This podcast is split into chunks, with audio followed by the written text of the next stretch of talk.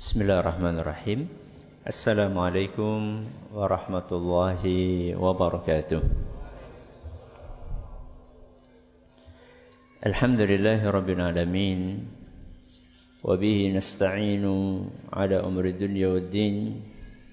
Wa sallallahu ala nabiyyina sayyidina Muhammadin wa ala alihi wa sahbihi ajma'in. Amma ba'd. Kita panjatkan puja dan puji syukur kehadirat Allah Subhanahu wa taala. Pada kesempatan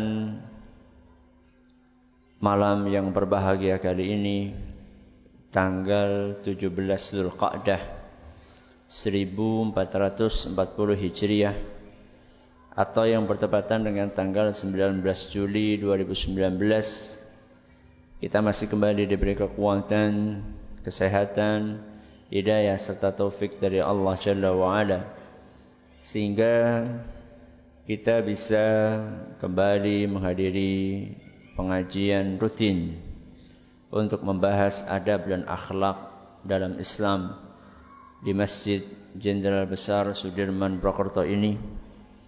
Kita berharap semoga Allah Subhanahu wa taala berkenan untuk melimpahkan kepada kita semuanya ilmu yang bermanfaat, sehingga bisa kita amalkan sebagai bekal untuk menghadap kepada Allah Jalla wa'ala. Amin. Salawat dan salam semoga senantiasa tercurahkan kepada junjungan kita Nabi Agung Muhammad sallallahu alaihi wasallam, kepada keluarganya, sahabatnya, dan umatnya yang setia mengikuti tuntunannya hingga di akhir nanti. Para hadirin dan hadirat sekalian yang kami hormati, dan juga segenap pendengar serta pemirsa yang mudah-mudahan senantiasa dirahmati oleh Allah Azza wa Jalla. Sebelum kita memasuki materi hari ini, saya ingin menyampaikan, khawatir nanti terlupa, bahwa di pekan depan tunggu informasi apakah kami bisa mengisi atau tidak, ya. Tunggu informasi apakah kami bisa mengisi atau tidak, baik lewat media sosial ataupun lewat radio. Jadi insya Allah kami akan sampaikan pada pekan depan, di hari Jumatnya, paginya atau sorenya atau siangnya, kami akan sampaikan apakah ada kajian di pekan depan atau tidak, karena ada sebuah acara yang belum bisa dipastikan apakah saya akan pergi atau tidak, ya. Nanti kita akan infokan insya Allah lewat media sosial atau lewat radio dengan izin Allah Subhanahu wa ta'ala. Pada pertemuan yang lalu kita telah menyelesaikan hadis nomor berapa? 33. Hari ini kita memasuki hadis nomor 34. Hadis itu berbunyi, wa an ibni Umar radhiyallahu anhuma qala, dari sahabat Nabi SAW Ibnu Umar. Sinten? Ibnu Umar, semoga Allah meridai beliau berdua. Qala Rasulullah SAW, Rasulullah SAW bersabda, man tashabbaha biqaumin fahuwa minhum. Barang siapa sengaja meniru suatu kaum, barang siapa sengaja meniru suatu kaum, maka dia termasuk dari kaum tersebut. Maka dia termasuk dari kaum tersebut. Saya ulangi, barang siapa sengaja meniru suatu kaum, maka dia termasuk dari mereka. Mereka di sini maksudnya adalah kaum yang dia tiru. Hadis riwayat akhrajahu Abu Dawud wa shahahahu Ibnu Hibban. Hadis ini diriwayatkan oleh Imam Abu Dawud dan dinyatakan sahih oleh Imam Ibn Hibban. Hadis ini adalah merupakan hadis yang biasa diistilahkan oleh para ulama yang berisikan larangan untuk tasyabbuh. Larangan untuk apa? Tasyabbuh. Dan kita akan gunakan istilah ini, tasyabbuh, supaya lebih pendek, ya, supaya lebih pendek, lebih simpel. Tasyabbuh itu adalah upaya untuk menyerupai pihak lain. Tasyabbuh itu adalah sengaja berupaya untuk menyerupai pihak yang lainnya. Kan panjang banget kan? Kalau bolak-balik saya jabarkan kayak gitu kan, mendingan pakai istilah apa? Tasyabbuh. Ya, apa tadi tasyabbuh? Upaya dengan sengaja menyerupai pihak lain. Ya. Nanti kita akan jelaskan kenapa saya pakai istilah pihak lain. Ya. Tasyabbuh itu ada yang positif, ada yang negatif. Tasyabbuh itu ada yang terpuji, ada yang tercela. Tasyabbuh yang terpuji adalah tasyabbuh dengan orang-orang saleh. Apa? Tasyabbuh dengan orang-orang saleh. Berupaya untuk menyerupai orang-orang saleh. Adapun tasyabbuh yang tercela adalah tasyabbuh dengan orang kafir. Tasyabbuh dengan orang kafir. Tasyabbuh dengan orang fasik. Tasyabbuh dengan orang fasik. Kemudian tasyabbuh dengan lawan jenis. Tasyabbuh dengan lawan jenis. Dan tasyabbuh dengan binatang.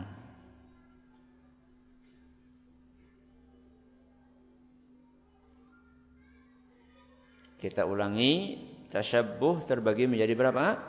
Dua. Ada yang positif, ada yang negatif, ada yang terpuji, ada yang tercela. Tasyabbuh yang terpuji apa tadi? Tasyabbuh dengan orang-orang soleh. Tasyabbuh yang tercela, tasyabbuh dengan orang kafir, terus orang fasik, terus lawan jenis, terus hewan atau binatang. Kita awali dengan tasyabbuh yang positif dulu. Tasyabbuh yang positif adalah ketika seseorang berusaha untuk menyerupai orang-orang yang soleh. Dan tentunya orang soleh yang paling soleh siapa? Rasulullah Sallallahu Alaihi Wasallam. Makanya ayatnya apa? Dalam surat Al-Ahzab ayat 21. Laqad kana lakum fi rasulillahi uswatun hasanah. Telah ada dalam diri Rasulullah sallallahu alaihi wasallam uswah. Uswah itu apa? Contoh, suri, teladan. Hasanah yang baik. Telah ada dalam diri Rasulullah SAW contoh yang baik. Ada suri toladan. Suri toladan untuk apa? Untuk ditiru. Makanya tasyabbuh tadi adalah upaya untuk meniru. Jadi kita orang Islam itu memang disuruh meniru Rasulullah SAW. Meniru akhlak beliau. Meniru ibadah beliau. Meniru akidah beliau. Memang kita orang Islam itu disuruh meniru yang baik dari Rasulullah Sallallahu Alaihi Wasallam. Terus siapa lagi selain beliau Sallallahu Alaihi Wasallam? Para sahabat. Para sahabat, murid-muridnya Rasul Sallallahu Alaihi Wasallam.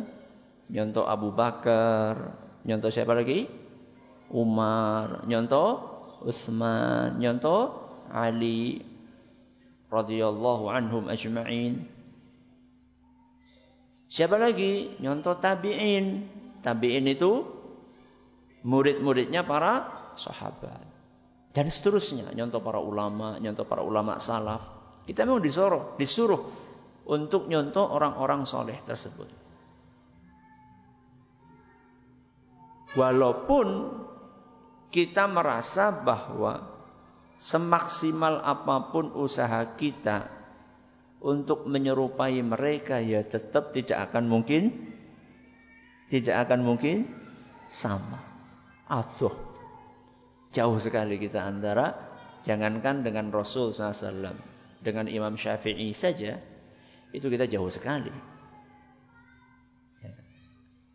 Padahal Imam Syafi'i itu hidup sekian abad setelah siapa? Rasulullah SAW. Tapi yang penting kita sudah upaya. Yang penting kita sudah berusaha. Ada kisah menarik tentang seorang ulama, yaitu Imam Sufyan Ats-Tsauri. Siapa?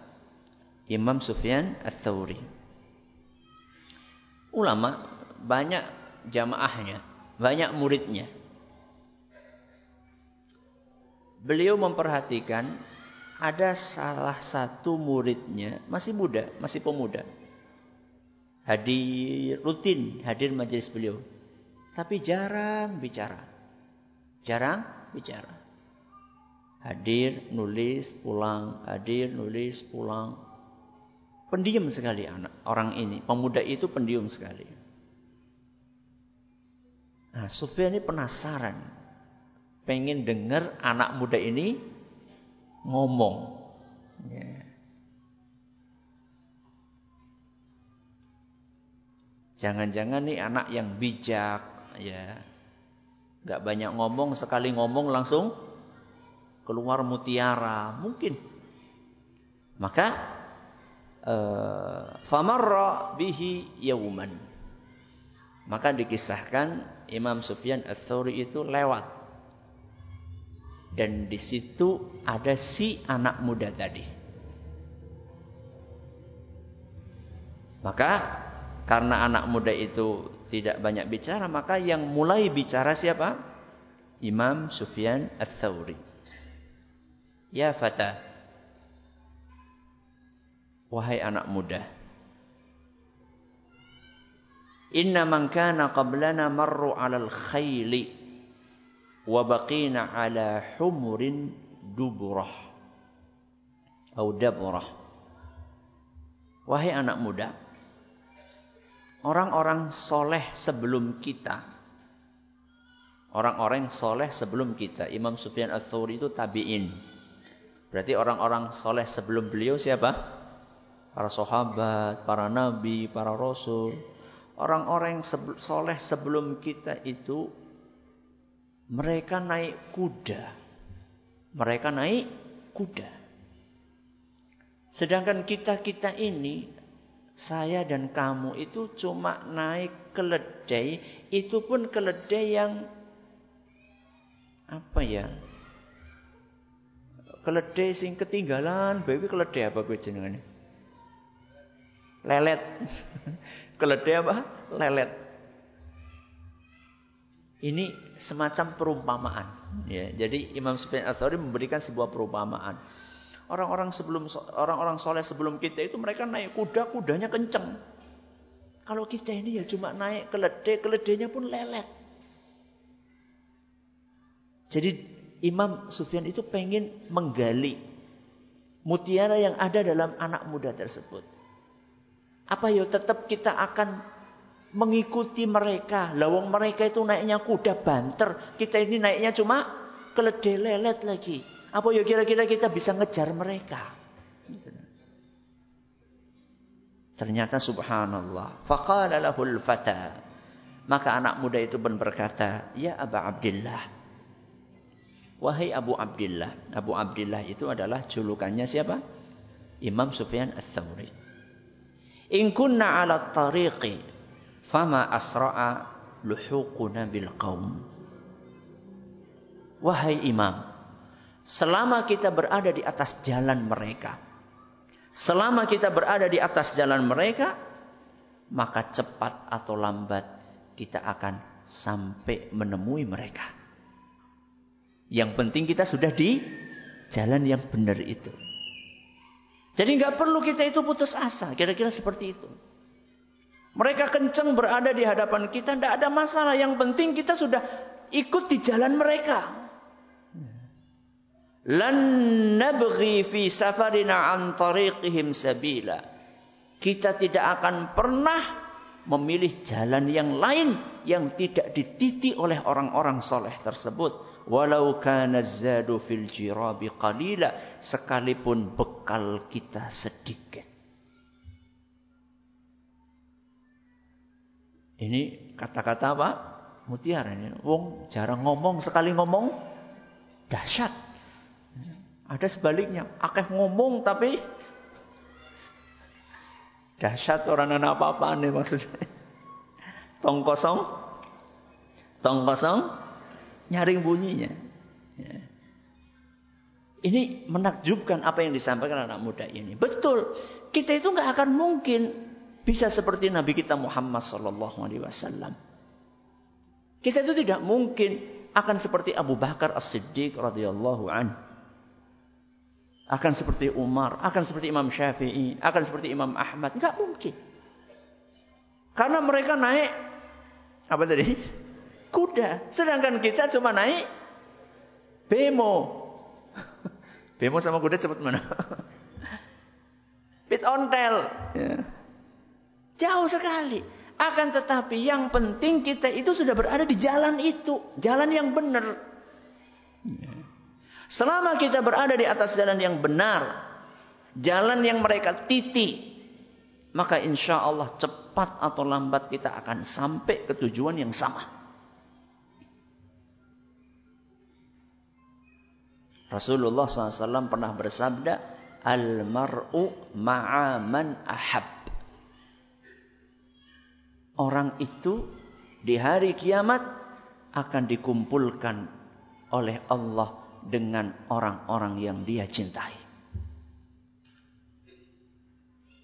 Orang itu di hari kiamat nanti akan dikumpulkan oleh Allah Subhanahu wa ta'ala bersama dengan siapa? Orang-orang yang dia cintai, yang dia tiru. Anas bin Malik, seingat saya, yang dengar hadis itu berkomentar, kami tidak pernah merasa bahagia melebihi kebahagiaan kami mendengar hadis tersebut.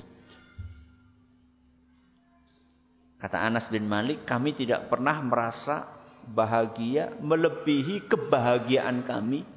Jadi saat itu sangat apa? Bahagia.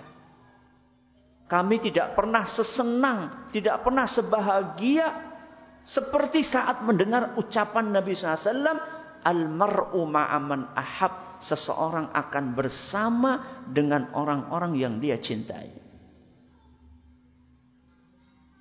Kenapa demikian? Kata Anas bin Malik, sungguh aku mencintai Rasulullah SAW. Sungguh aku mencintai Abu Bakar. Sungguh aku mencintai Umar. Aku mencintai para sahabat Nabi SAW dan aku berharap akan dikumpulkan oleh Allah Subhanahu wa ta'ala bersama manusia-manusia tersebut, sekalipun amalku tidak akan pernah bisa mengejar amalan orang-orang mulia tadi. Maka kita katakan, mudah-mudahan Allah kumpulkan kita dengan siapa? Rasulullah SAW. Dengan Abu Bakar, dengan Umar, dengan Utsman, dengan Ali bin Abi Thalib. Walaupun amal kita jauh, tidak ada seujung kuku amal mereka.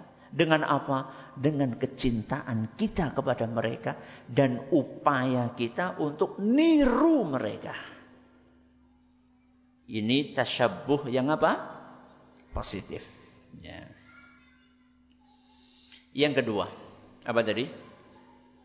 Tasyabbuh yang negatif, ya. Tasyabuh yang tercela. Berapa tadi kita sampaikan?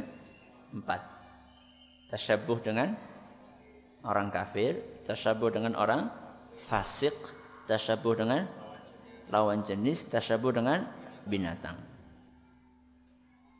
Yang pertama dan kedua, tasyabuh dengan orang kafir dan fasik kita undur pada pertemuan yang akan datang, karena pembahasannya panjang. Maka kita akan bahas malam ini tasyabuh dengan lawan jenis dan tasyabuh dengan binatang.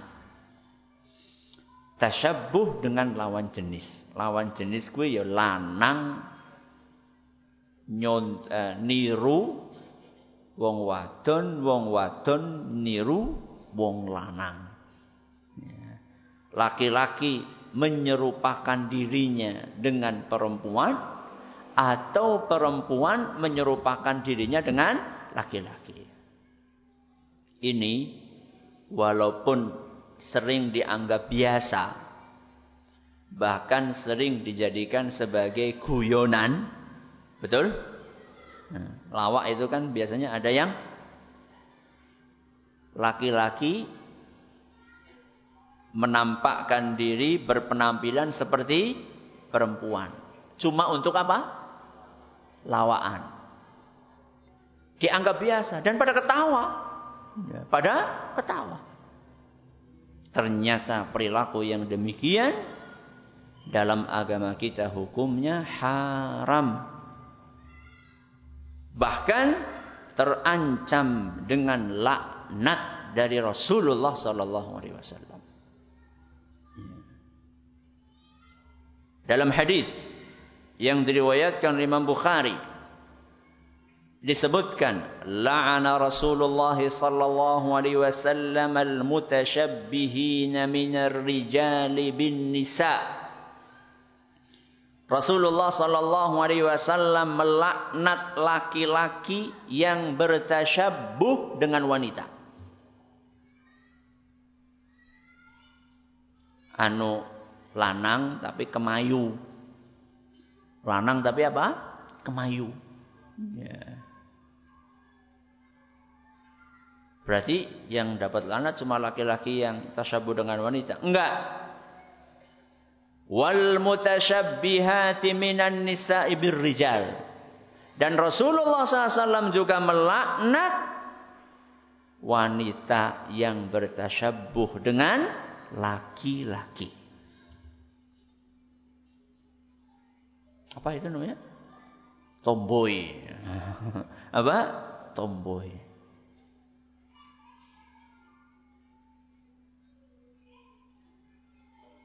Rasul SAW melaknat laki-laki menyerupai wanita dan melaknat wanita menyerupai laki-laki. Saya tanya sama jenengan, Rasulullah SAW itu penyayang atau tidak? Penyayang atau tidak? Penyayang.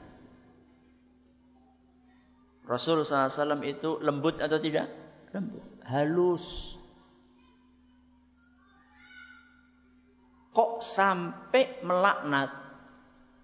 Itu berarti? Berarti yang dilaknat itu kebangetan. Rasulullah SAW itu bukan tipe manusia yang suka mengobrol laknat. Bukan. Rasulullah SAW itu bukan tipe orang yang kata-katanya kasar, bukan.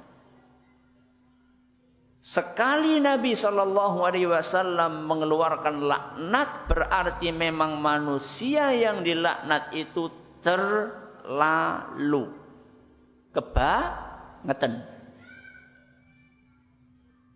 Walaupun dianggap biasa di negeri kita. Bahkan dijadikan apa tadi? Lawakan. Apa maksudnya menyerupai laki-laki menyerupai perempuan, perempuan menyerupai laki-laki? Lah nanti nek suami masak itu apa enggak? Nanti tasyabuh, Ustaz. Wah, gimana nanti kita laknat, Ustaz? Bukankah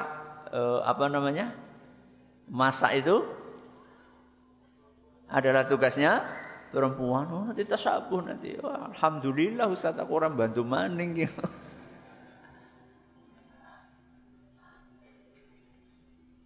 Bukan seperti itu maksudnya. Ya, bukan membantu. Kalau membantu Rasulullah SAW membantu. Ya. Nabi SAW membantu pekerjaan siapa? Istrinya. Biasa Nabi SAW itu membantu bikin adonan roti. Ya. Kalau sekarang ya bapak-bapak bantu goreng mendoan. Apa ngentong akan mendoan? Goreng kerupuk orang rampung-rampung. Mentong terus. Ya. Bukan itu. Makanya kata Imam Ibn Hajar al-Asqalani. Atau dinukil dalam kitab Fathul Bari. Kata Imam Ibn Hajar al-Asqalani. Dari Imam Ibn Abi Jamrah. Wa annal murada at-tashabbuhu fi ziyyi wa ba'di sifati wal harakat. Maksud dari tashabbuh yang dilarang dengan lawan jenis itulah tasyabuh dalam berpakaian. Dalam apa? Berpakaian. Dalam sifat. Ya, dalam sifat. Dan dalam gerakan. Wa nahwiha dan yang semisal dengan itu. Dalam apa tadi? Pakaian. Dalam sifat. Dalam gerakan. Laki-laki menggunakan pakaiannya wanita. Sering buat lawakan, sering buat pawe. Maaf ini, laki-laki pakai BH. Ya. Ada kan yang kayak gitu? Buat pawe, yuraisin. Terus laki-laki pakai daster. Pakai apa? Daster, pakai kebaya. Ya. Pakai sanggul. Ya, mung sanggulnya aja udah nggak bener, dipakai pula oleh laki-laki. Ya. Pakai kerudung, walaupun tujuannya untuk guyon-guyonan, nggak boleh. Ya. Pakai anting. Ya. Kalau di hidung gimana? Ya kayak sapi. Itu nanti masuknya dalam kategori apa? Tasyabuh dengan binatang. Ya. Orang papa, ya papa. Ya. Itu pakaian. Terus apa lagi tadi? Sifat. Ya. Sifat tadi, kemayu tadi. Ya. Duh, tapi kan istri saya kemayu, ya cocok wanita itu cocok kemayu. Ya, kemayu itu apa toh? Lenjeh. Aku lupa bahasa Jawa. Apa ya bahasa Indonesianya? Genit. Lemah gemulai. Lemah. Memang wanita itu cocoknya seperti itu. Ya, wanita cocoknya seperti itu. Maka laki-laki jangan seperti itu. Kalau laki-laki itu identik apa? Maco. Aku saat kepriwe aku gawane kayak gini ya. Wong kuru maco kepriwe ya wis kepriwe carane lah. Ya. Tunjukkan kelaki-lakianmu. Itu wanita laki-laki enggak boleh kemayu. Sifatnya itu sifatnya wanita. Sebaliknya wanita juga enggak boleh apa tadi? Tomboy. Ya, enggak boleh tomboy. Cukuran rambutnya. Kan ada sebagian wanita sekarang cukuran rambutnya cepak. Ya. Ya. Dulu sempat itu. Ngetren kan. Wanita cukurnya mirip kayak laki-laki. Ya. Dan ada sebagian wanita juga olahraganya kayak olahraga laki-laki. Saya pernah sampaikan kisah di sini. Ada seorang pelari tingkat dunia. Pelari tingkat dunia. nikah sama pelari juga tingkat dunia. Ya, pelari laki-laki tingkat dunia nikah sama pelari perempuan tingkat dunia. Ternyata nggak lama nikahnya. Ya. Cuma berapa bulan cerai. Kenapa? Ketika ditanya, kamu kenapa cerai? Wah, aku ternyata nikah sama laki-laki katanya. Laki-laki nikah sama laki-laki di sini maksudnya apanya? Perilakunya, cara bicaranya, mungkin juga tubuhnya. Pada pelekendung-pelekendung, gelut ya kepriwe. Pada six pack ya. Akhirnya cerai dia. Akhirnya nyari wanita yang bukan pelari. Memang sudah dijodohkan sama Allah, laki-laki itu maco, wanita itu lemah gemulai. Memang sudah itu cocoknya, memang seperti itu. Ya. Makanya kalau sekarang ada orang pengen melegalkan LGBT, itu menyalahi apa? Menyalahi kodrat. Wong pedang kok ketemu karo pedang ya ora dadi. Gimana sih? Emang laki-laki itu cocoknya sama perempuan, perempuan sama laki-laki. Ya.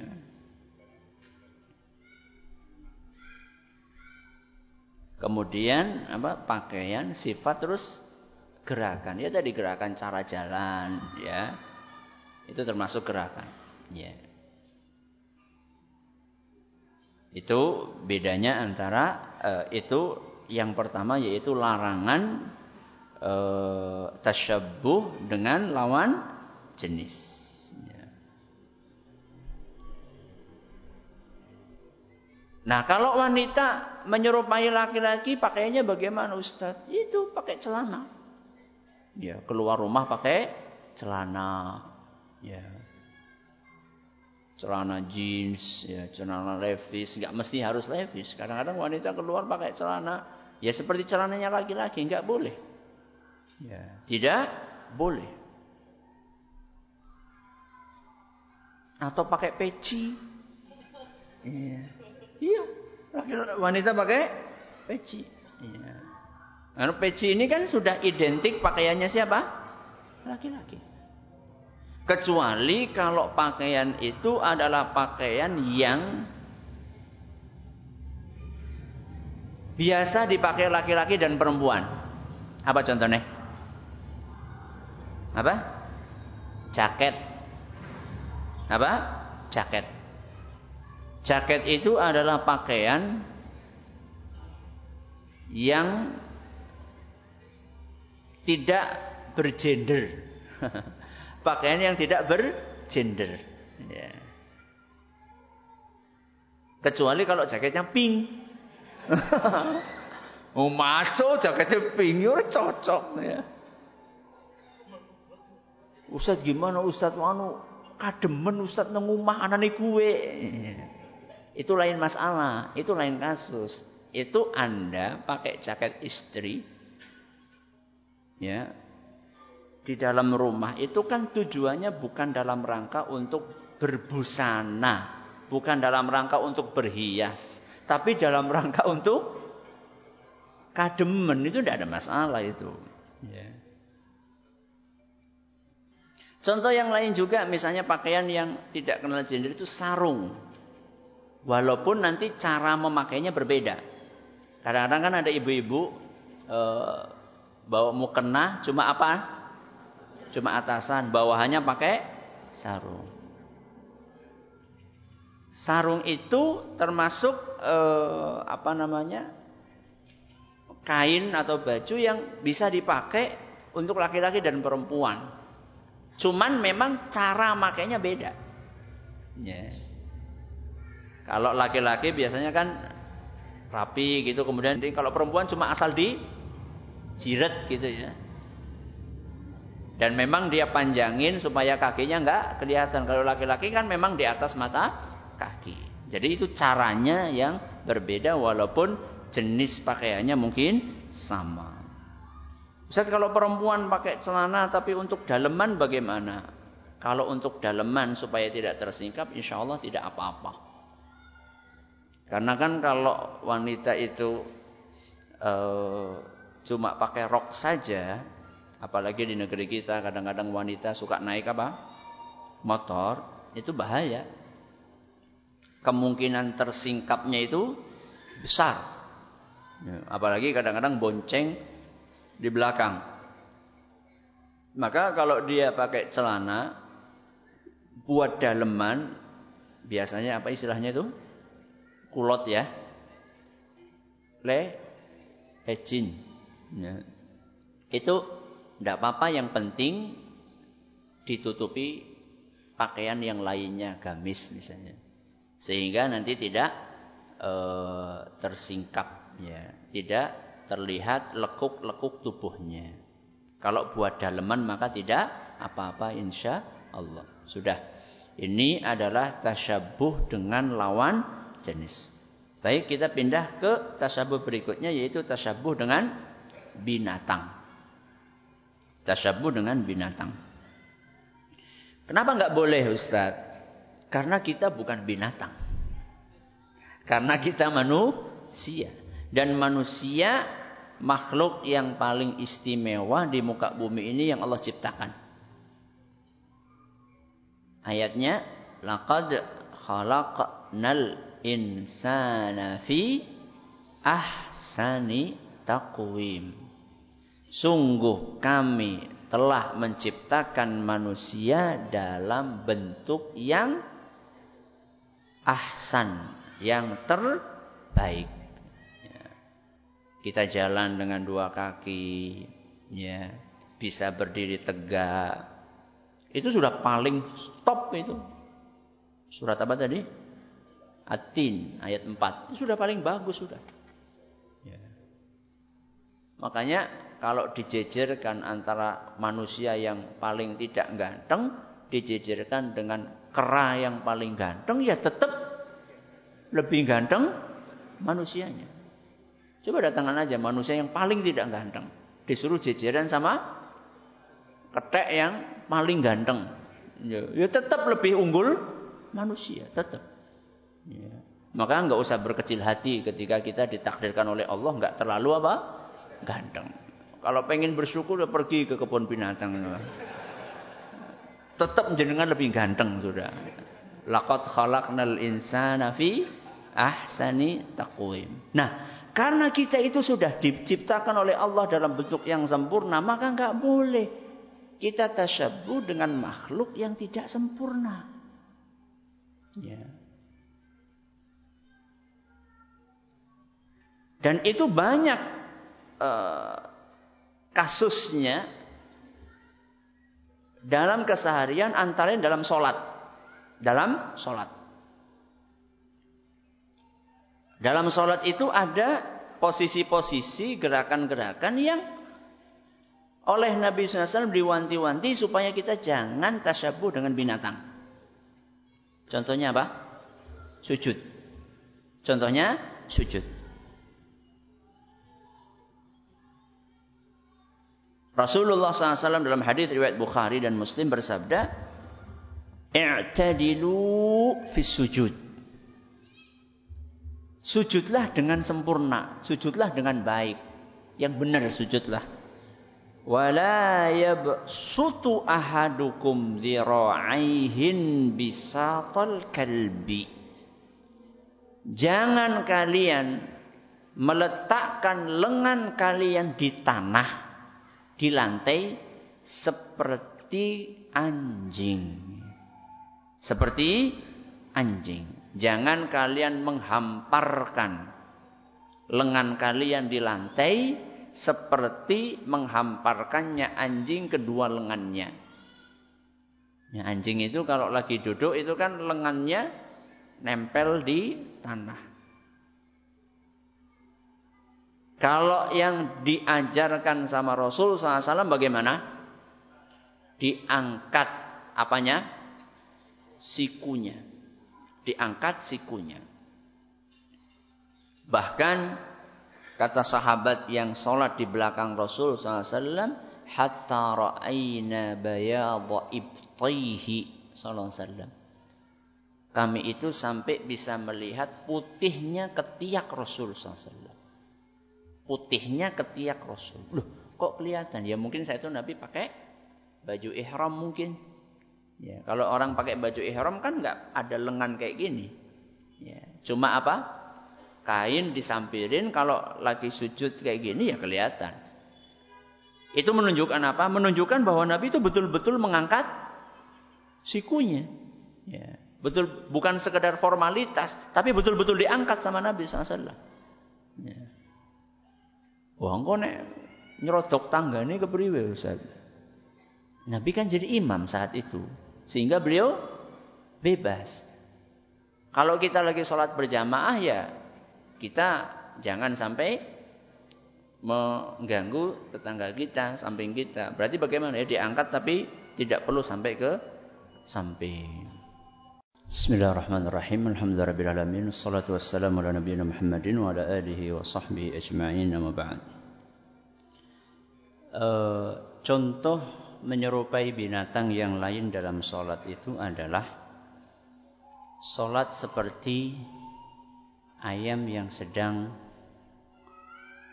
makan jagung atau notoli jagung. Ya. Ini termasuk tasyabbuh yang dilarang di dalam agama kita. Anna Rasulullah sallallahu alaihi wasallam ra'a rajulan la yutimmu ruku'ahu yanquru fi sujudihi wa huwa yusalli. Rasulullah sallallahu alaihi wasallam melihat ada seorang yang salat rukuknya itu seperti ayam yang sedang makan makanan, alias tidak menyempurnakan rukuknya. Jadi belum sampai ngetrep rukuknya itu sudah bangkit lagi. Sujudnya juga demikian, bahkan mungkin belum sempat nyentuh kemana? Ke lantai sudah bangkit lagi, ataupun nyentuhnya cuma sekedar tul menyat. Ya. Apa kata Nabi SAW? Lau mata hadha ala halihi hadihi mata ala ghairi millati Muhammadin SAW. Andaikan orang ini mati dalam keadaan seperti itu cara sholatnya, maka dia mati dalam keadaan bukan di atas agamanya Muhammad SAW. Bahaya. Hadis riwayat At-Tabarani dalam Al-Mu'jamul Kabir dan dinyatakan hasan oleh Syekh Al-Albani. Ya. Maka waspada, jangan kita niru-niru binatang. Termasuk juga kadang-kadang kita walaupun tujuannya ingin dolani anak, kita nyontoh suara apa? Kucing, nyontoh suara ayam, yang lebih mengerikan nyontoh suara anjing, untuk nakut-nakuti orang nyontoh suara serigala, ya nggak boleh. Nah, itu termasuk hal yang dilarang di dalam agama kita. Ini pembahasan tentang tasyabbuh, dan insya Allah pada pertemuan akan datang kita akan lanjutkan dengan izin Allah subhanahu wa ta'ala. Seperti yang saya sampaikan tadi, tunggu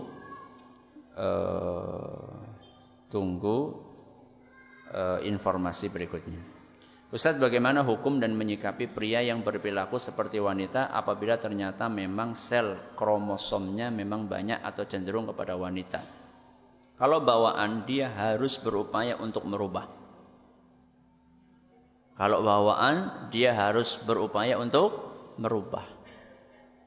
Merubah bagaimana? Merubah melawan. Jangan dirawat. Dirawat apanya? Kemayunya itu jangan dirawat. Ya. Terus gimana Ustaz? Ya latihan baris berbaris apa kepriwe? Ya.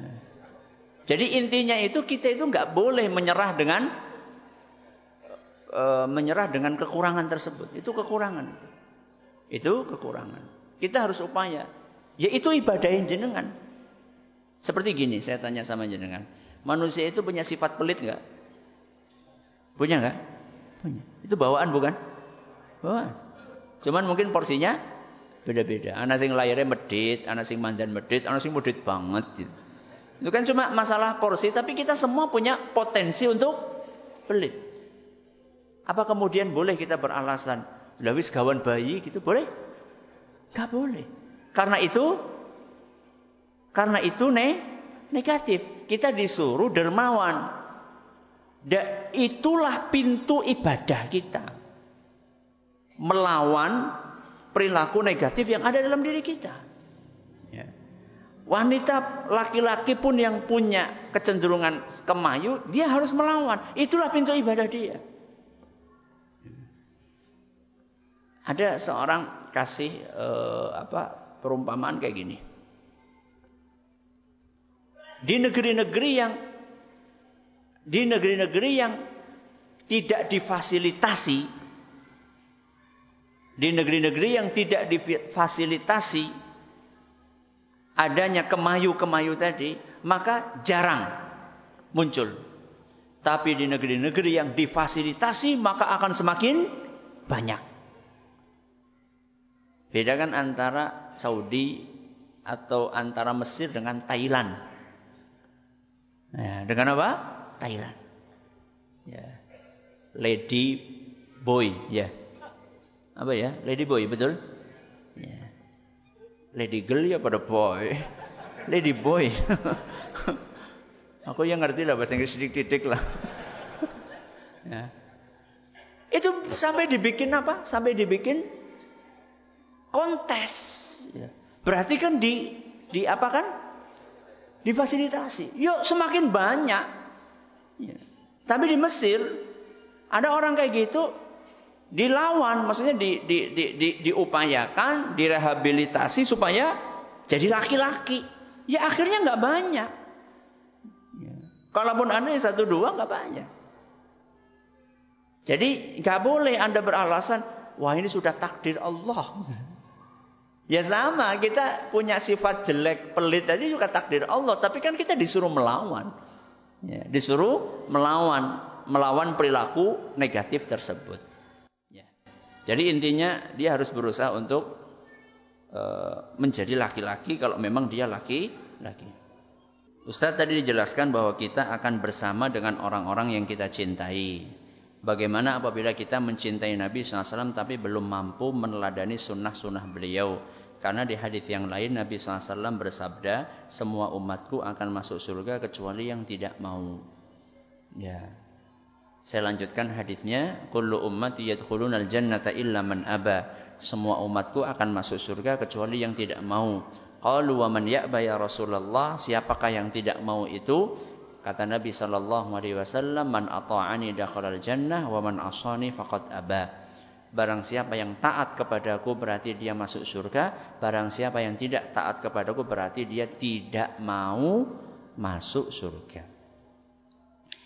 Kita punya cinta tapi kita tidak mengikuti sunnah Nabi SAW.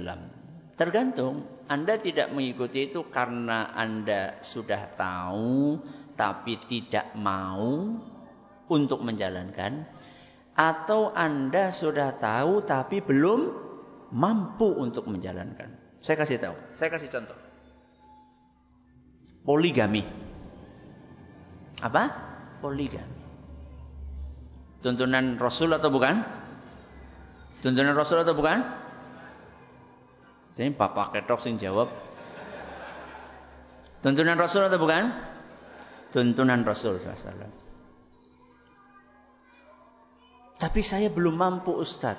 Ya tidak masalah. Wong itu terkait dengan kemampuan. Tapi beda antara orang tidak berpoligami karena belum mampu dengan orang yang tidak berpoligami karena menolak syariat poligami. Beda. Ya. Yang satunya dia tetap cinta kepada Rasul sallallahu alaihi wasallam. Cuman karena dia punya keterbatasan kemampuan, mungkin kurang mampu fisiknya, mungkin kurang mampu hartanya, mungkin kurang mampu ilmunya. Kan banyak sekali ketidakmampuan itu. Mengamalkan sunnah itu kan juga harus melihat situasi dan kondisi kita. Mau baru belajar tentang fikih poligami langsung praktek gitu. Kuat apa enggak? Jadi kalau orang itu cinta sama Rasul tapi dia tidak mampu mengamalkan sunnah, dia tahu tapi dia tidak mampu karena memang ada kekurangan dalam dirinya, maka mudah-mudahan orang yang seperti ini tetap bisa bersama Rasulullah Shallallahu Alaihi Wasallam di surga. Beda dengan orang yang dari asal memang dia tidak mau mengamalkan sunnah Nabi SAW. Bukan tidak mampu, tapi tidak mau. Cinta dia kepada Rasul cuma slogan. Tidak ada aplikasi dalam kesehariannya. Ibadahnya, sholatnya nggak nyontoh Rasul SAW. Puasanya nggak nyontoh Rasul. Zikirnya nggak nyontoh Rasul. Ya. Apalagi bisnisnya, cara berbisnisnya nggak nyontoh Rasul. Lu gimana katanya cinta? Cinta itu harus ada apanya? Harus ada pembuktiannya. Ya, kalau cinta nggak dibuktikan itu namanya cinta palsu. Mudah-mudahan bermanfaat. Wallahu taala a'la wa alam. Kita tutup dengan membaca subhanakallahumma bihamdika asyhadu an la ilaha illa anta astaghfiruka wa atubu ilaik. Wassalamualaikum warahmatullahi wabarakatuh.